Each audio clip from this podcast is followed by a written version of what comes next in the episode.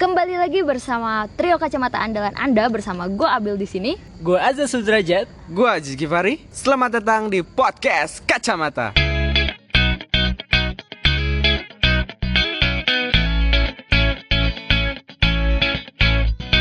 Wah, agak speechless nih gue karena udah dua minggu eh, tidak memulai podcast. Jadi sekarang ra- jadi rada-rada kaku nih gue. Nggak tahu mau ngomong apa. Awal masih permulaan lah, masih eh apa sih namanya? Tuh kan gue jadi kayak bego gini. Apa? Apa tuh? Apa tuh kalau pas mula-mula kita beradaptasi? Adaptasi. Selain itu apalah?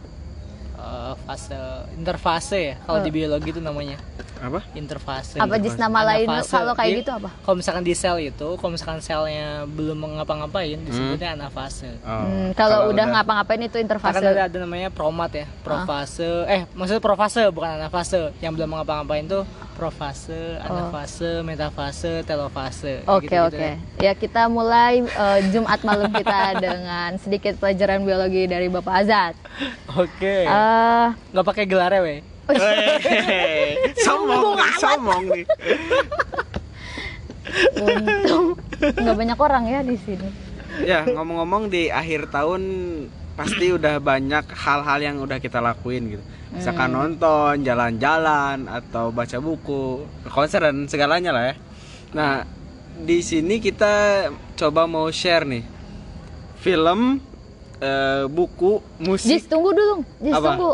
Lu tuh the point banget sih sama pembahasan malam ini kayaknya coba dong cerita-cerita dulu lu dua minggu ini ngapain aja. Lu nggak mau nanya gua, gua ngapain? Iya nih di- dia udah Lu absen tega 4 banget minggu gua. Gue sebulan. tahu lu Heeh. gawe sekarang jadi anak kantor, jadi anak 9 to 5. Oh gitu gitu. Jadi pejabat gue. Jadi pejabat lagi langsung jadi ketua. Wes.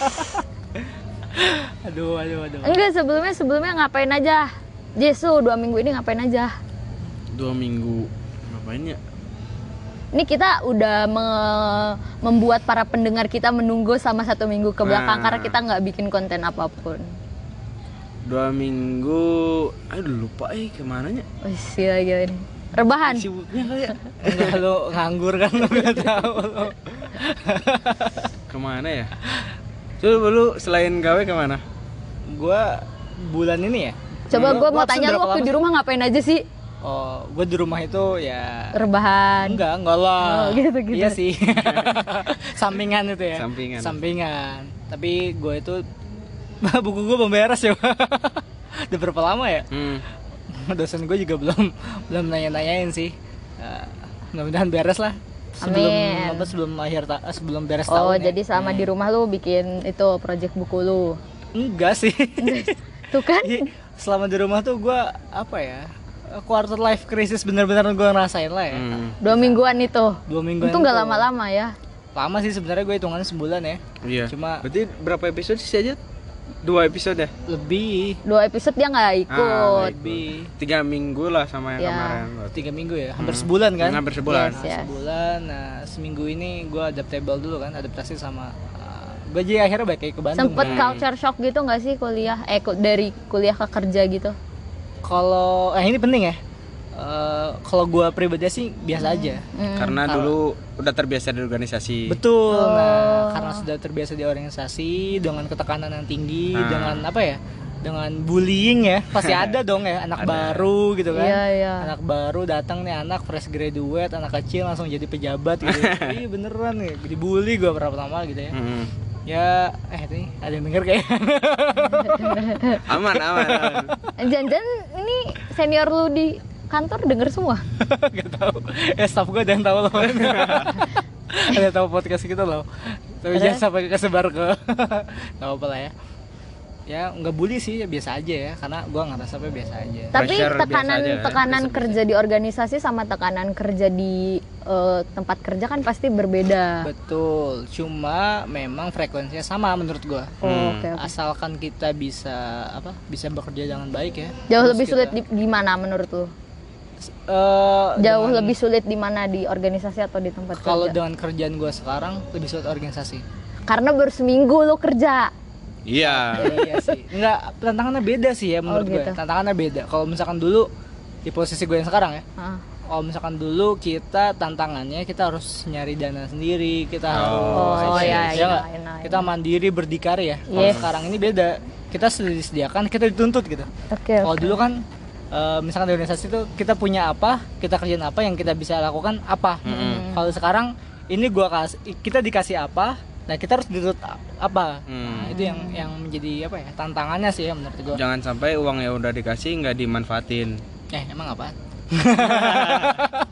Gue mau itu uang. ya ap- apa-apa apa Kayaknya Ajis tahu ya kerjaan Azat apa? Ya iyalah. Tahu lah. Oke oke. Kalau lu Jis gimana Jis? Eh, seminggu ini paling banyak Baca buku. apa? Ya baca buku. Terus ya dikit-dikit lah ngerjain skripsi. Oke. Terus Skrip itu tentang apa sih? sejarah lah, sejarah pemikiran. Iya tahu. Nah, Apa sejarah tuh? pemikiran salah satu tokoh nasional Siapa? Kunto Wijoyo. Oh. Terus kemarin beberapa kali kan gua di podcast tanya sejarah juga ya. Eh, jadi tag audio di podcast tanya sejarah juga. gitu Oke, sih oke. kurang lebih. Ya. Kalau lu Bil kan gue lihat postingan Instagram lu terus WA story lu Sungguh seminggu ini nggak bikin apa-apa deh. eh nggak lihat dia ngupload ini temennya yang udah sempro seminar proposal. Oh baru tadi. ya? Tapi si Abil nggak ada di ini di antara mereka mereka. Rasanya gimana, Bil? Jadi biasa aja.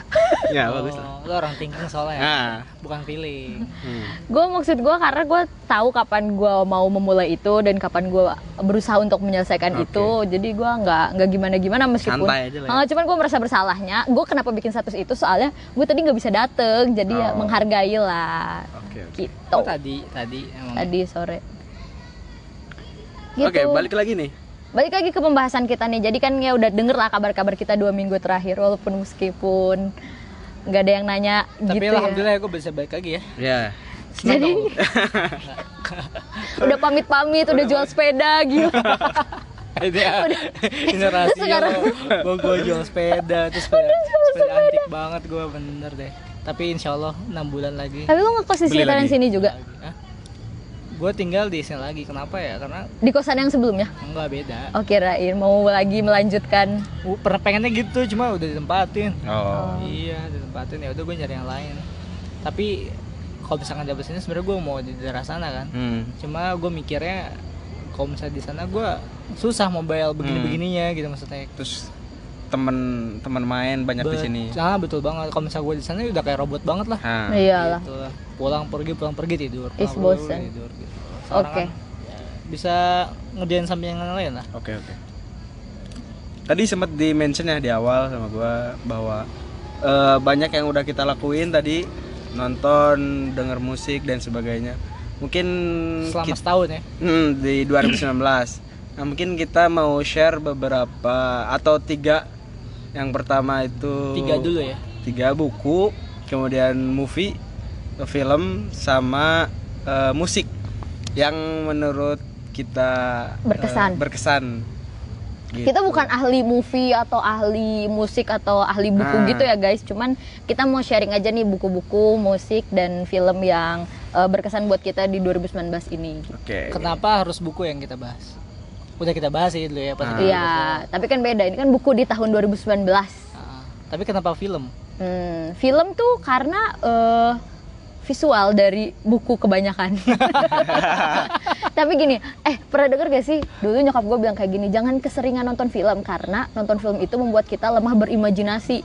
Justru berfilm itu No, berimajinasi. enggak. Kalau film kan kita udah cuma nonton nih, misalnya Harry Potter ya, kita nonton Harry Potter terus kita lihat, oh emang Udah kayak gitu, oh asramanya kayak visualnya. gitu, Ah. oh kayak gitu, udah disuguhkan visualnya kayak apa. Tapi kalau buku kita bisa berimajinasi seliar apa pun gitu. Hmm. Gitu. Betul sih. Kalau musik tuh yang menemani, ya nggak sih? Nggak juga sih. Kalau ya setidaknya memberi semangat gitu. Karena kalau gue pribadi gue punya prinsip untuk tidak mendengarkan lagu-lagu galau di saat galau gitu. Wih. Jadi Widih. harus terus dengerin lagu semangat supaya tetap optimis. Jadi kalau misalnya lagi semangat, dengerin galau. Oh, jangan. Biar mulai dari stabil. mulai dari mana nih? Dari buku dulu. buku dulu aja lah kan kita kemarin bahas buku ya. Hmm, buku dulu. buku dulu buku yang Ini bukunya ini tahun terbitnya atau yang, Yang- lu baca? yang- kita baca baca di tahun 2019. Oh, yang lu 2019 baca aja. Ah. tahun ini. Oke. Dari siapa? Dari lo dulu Bil coba. Oh, jangan gua dong. Oh, dari gua dulu mungkin ya. ya, boleh, boleh. Eh, dari buku yang gua baca di tahun 2019 Yang paling berkesan setidaknya ada tiga buku ya eh, yang paling berkesan. satu hijis, tiga, banyak dong, banget. bebas dong. Oh iya boleh. Biar yang mendengar punya referensi Oke, lebih oke, banyak. Oke. Yang pertama itu yang baru-baru gua baca. eh, pertama buku bertumbuh, Oke. kedua buku filosofi teras, Oke. ketiga novel ayah. Oke. Buku bertumbuh nih di buku itu gua banyak ini sih banyak dicambuk gitu sama tulisan-tulisan itu banyak menyadarkan tentang bagaimana kita harus berlapang dada kemudian bi- bikin karya eh ya memulai hal-hal dengan hal yang sederhana gitu. Hmm. itu meski gue sebenarnya orangnya paling males baca buku yang kumpulan tulisan.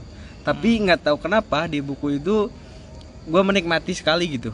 Eh, setiap tulisan-tulisan itu. Meskipun buku itu ya kalau kumpulan tulisan itu kata gue jadi di setiap satu tulisan ke tulisan lain tuh kadang-kadang nggak ada sinkronisasi jadi membuat gua apa ya nggak penasaran gitu dari satu halaman ke halaman lain nah tapi tadi di buku ini tuh gue dari satu halaman ke halaman lain tuh makin penasaran apa sih eh, kejutan Meskipun apa bentuknya antologi gitu ya. kejutan apa yang akan diberikan si penulis terhadap eh, tulisan berikutnya Oke, oke. itu bertumbuh kedua filosofi teras. Nah ini menarik Itu nih. penulisnya siapa tadi? yang, yang apa? bertumbuh, yang bertumbuh banyak. Ada Iqbal Haryadi kemudian Oh, Satria Maulana kemudian Kurniawan Gunadi dan dua lagi juga lupa. Cem- perempuan. Yang kedua tadi filosofi teras. Ini baru aja selesai beberapa hari yang lalu dua hari yang lalu lah kalau nggak salah.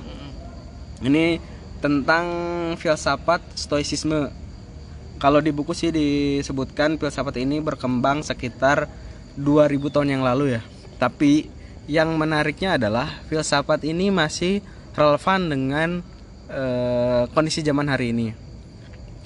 Kalau di Bentar. kalau di buku itu setidaknya ada tiga tokoh yang sangat berpengaruh dalam mengembangkan filsafat stoicisme. Yang pertama itu ada Seneca. Kalau nggak salah dia itu pejabat kalau nggak salah. Kayak PNS gitulah penasihat. Kedua ada Epictetus yang ketiga Marcus Aurelius. Nah ini tokoh-tokoh Romawi ya yang Yunani pada ya? Hmm, Romawi Yunani yang mengembangkan filsafat stoicisme. Nah menurut eh, filsafat stoicisme apa sih definisi kebahagiaan? Ditanya. Bahwa de- kebahagiaan itu bukan ketika kita eh, punya harta banyak, punya istri cantik, mobil mewah dan sebagainya, tapi ketika kita tid- ketika kita terhindar dari eh, hal-hal negatif. Contohnya ketika kita tidak marah-marah, ketika kita tidak iri, tidak dengki. Nah, itu disebut kebahagiaan. Hmm. Dan kebahagiaan itu diukur dari apa yang eh, kita kendalikan. Yang bisa kita kendalikan itu adalah eh, opini, kemudian value judgment dan apa ya? Ya, opini, pendapat dan keputusan yang kita ambil. Sedangkan harta, kemudian kesehatan, Jabatan. eh, jabatan itu di luar kendali kita. Meskipun ya kita eh, di dalam prosesnya kita berperan penting dalam mencari harta itu, tapi sebetulnya menurut filosofi teras ini harta itu di luar kendali kita karena bisa jadi let's say misalkan 10 tahun yang akan datang krisis moneter melanda Indonesia. Nah, itu kita tidak bisa menghindari itu karena itu di luar kendali kita. Betul betul. Jadi sekeras apa pun kita bekerja misalkan ya Hmm. di Jakarta di mana pun ibu kota lainnya setinggi jabatan kita apa pun ketika nanti di perusahaan besar apa pun gitu ya Hmm. yang misalkan krisis ya kita PHK semua gitu maksudnya gitu kan Itu itu di luar kendali kita ya. Itu Hmm. kalau nggak salah gue pernah lihat juga di Instagram filosofi teras ini jadi book of the year kalau nggak salah nah kebetulan gue pinjem ke teman gue kalau terus teman-teman kalau mau eh, gabung di Facebook ada nama grupnya Stoic Indonesia Nah itu dibikin sama penulis Hmm. eh, buku filosofi teras. Hmm. Itu. Yang ketiga ini ada fiksi ya. Eh, novel Ayah. Sebenarnya Ayah ini udah lama kan ya ditulisnya tapi kebetulan di libur lebaran tahun ini gua baru baca dan ada satu part yang sangat menyentuh gitu. Kalau salah gini, ketika kan itu ada apa ya? Ada bapak sama anak dan ibunya tuh pergi karena apa ya? enggan untuk serumah dengan suaminya itu. Nah, si ayahnya itu si ayahnya ini jalan-jalan dengan anaknya menggunakan sepeda gitu. Nah, ketika itu si anak ingin membeli balon. Nah, ayah ingin balon gitu. Ketika ayahnya membeli, kemudian anaknya ditinggal di sepeda itu. Nah, kebetulan ibu dari eh, anak anak ini datang dan mengambil si anak itu. Hmm. Nah, pas si si ayahnya datang, anaknya udah pergi. Hmm. sedih banget gitu ketika eh, Jadi nggak ketemu ya. ah, itu di novel ayah lumayan ini sih Sedih lumayan ya? sedih di novel itu setidaknya tiga buku yang berkesan lah eh, di tahun 2019 Itu bukan cuma tiga buku yang lu baca selama 2019 kan? Enggak, enggak. Cuman itu yang cukup berkesan lah Iya iya iya. di iya. tahun Top 2000. three ya? Top 3. Oke. Lu gimana, Jad? Dia dulu dah. Si Abil dulu. Sok. Gimana, Bil? Gue film kan jawabnya. Di buku, buku Oke. ada nggak buku? Sebenarnya dibahas nih kita nih. Nah, Oh, kalau gua kalau buku di tahun 2019 ini yang paling berkesan hmm, yang lagi happening itu seni bersikap bodoh amat. oke. Oke, tapi itu sebenarnya Udah lama ya. Buku Hmm. itu ya. ya, tapi gue baru baca 2019 dat, dan gitu dong. Oh iya siap. itu berkesan soalnya pas awal-awal gua baca, gua agak amazed karena ternyata tanpa gua baca buku itu sepenuhnya maksudnya tapi gue udah beres. Tapi ternyata pola pikir yang diajarkan di dalam buku itu sedikit banyak mirip sama yang sudah gua terapkan selama ini gitu. Jadi kayak mengkonfirmasi perilaku gue bener Iya, gitu. bukan, bukan bener bukan bener. Nggak nggak selamanya bener juga cuman ya berarti cara gue banyak menyelesaikan masalah tuh kayak gitu gitu. Hmm. terus udah gitu itu kayaknya itu doang deh yang paling benar-benar berkesan di 2019 ini Hmm. Hmm, kalau lu zat apa zat Kalau gue, ini harus tiga atau enggak? Enggak. Bebas, Oh, bebas. bebas ya. nggak ada juga nggak apa-apa sih zat Apa ya? Top 3 ya.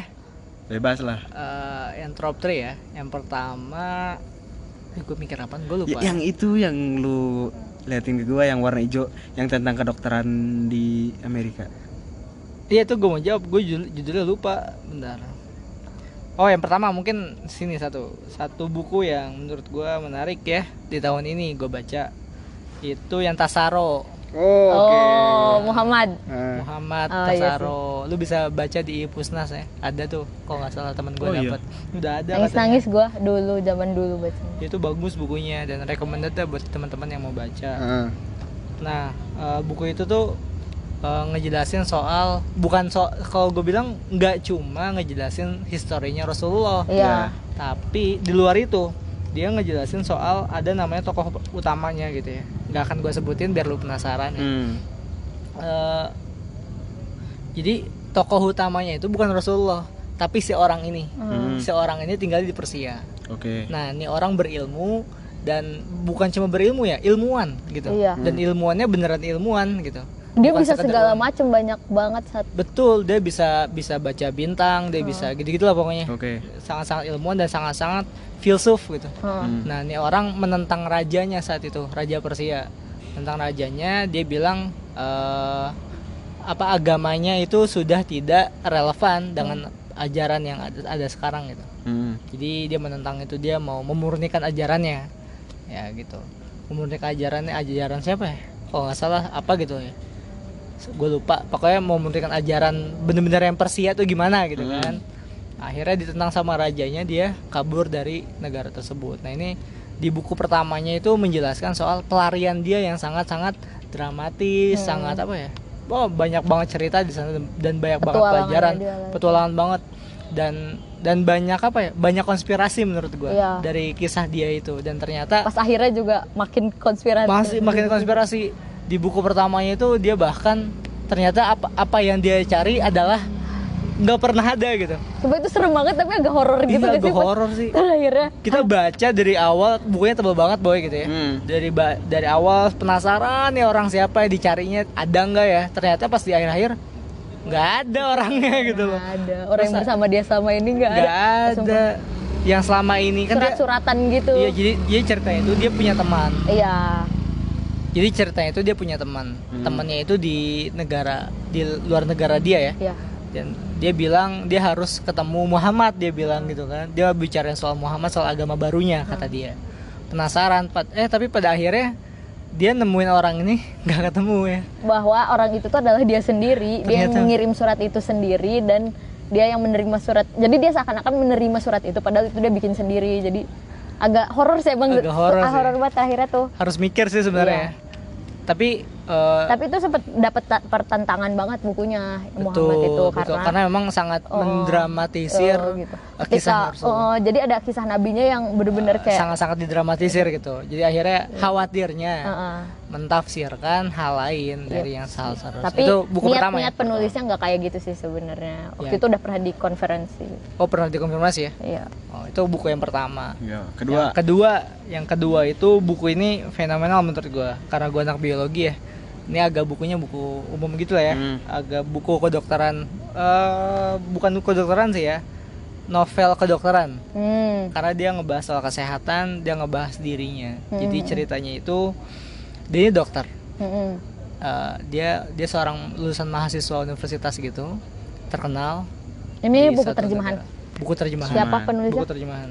Gua Ini lupa kan best seller Best seller gitu ya. Oh. Oh, Eh, judulnya itu When Bread Becomes Air. oh Tahu. ya ya Nah, ya. Tahu ya? Jangan gue pernah lihat. Iya itu keren banget. Hmm. Tipis sih cuma asik ya. Iya, iya. Agak tipis ya. Hmm. Dari buku-buku yang lain pernah kita baca gitu ya.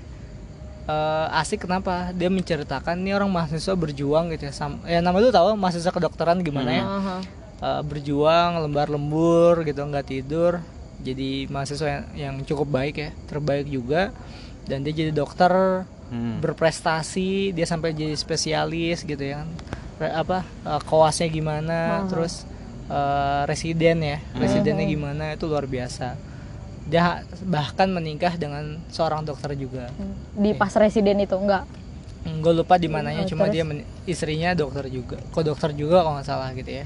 Nah yang yang menjadi u- yang menjadi luar biasanya itu ternyata dia juga punya penyakit gitu Oh. dan penyakitnya nggak main-main Apa? penyakitnya kanker kanker apa? jadi dia tuh nggak nggak kerasa dia punya kanker tulang gitu Kanker uang. tulang Tulang. Tulang. tulang Oh. gitu kalau nggak salah dia punya penyakit tulang gitu dan kanker ya Oh. dia nggak kerasa awal-awal dia bilang ah ini mah sakit biasa aja Oh. kan tadi- karena dia dokter kali ya jadi dia dia takut periksa dirinya sendiri gitu Ya, ya, menurut ya. gua sih dia dok padahal dia dokter gitu Oh. dia harusnya tahu dan pada akhirnya ya dia dia lapang dada dengan penyakit dia gitu yang pada akhirnya meninggal dan yang nulis isi apa menjadi sumber berita itu adalah si istrinya Ya Allah. si buku ini luar biasa karena cintanya itu loh Iya ya.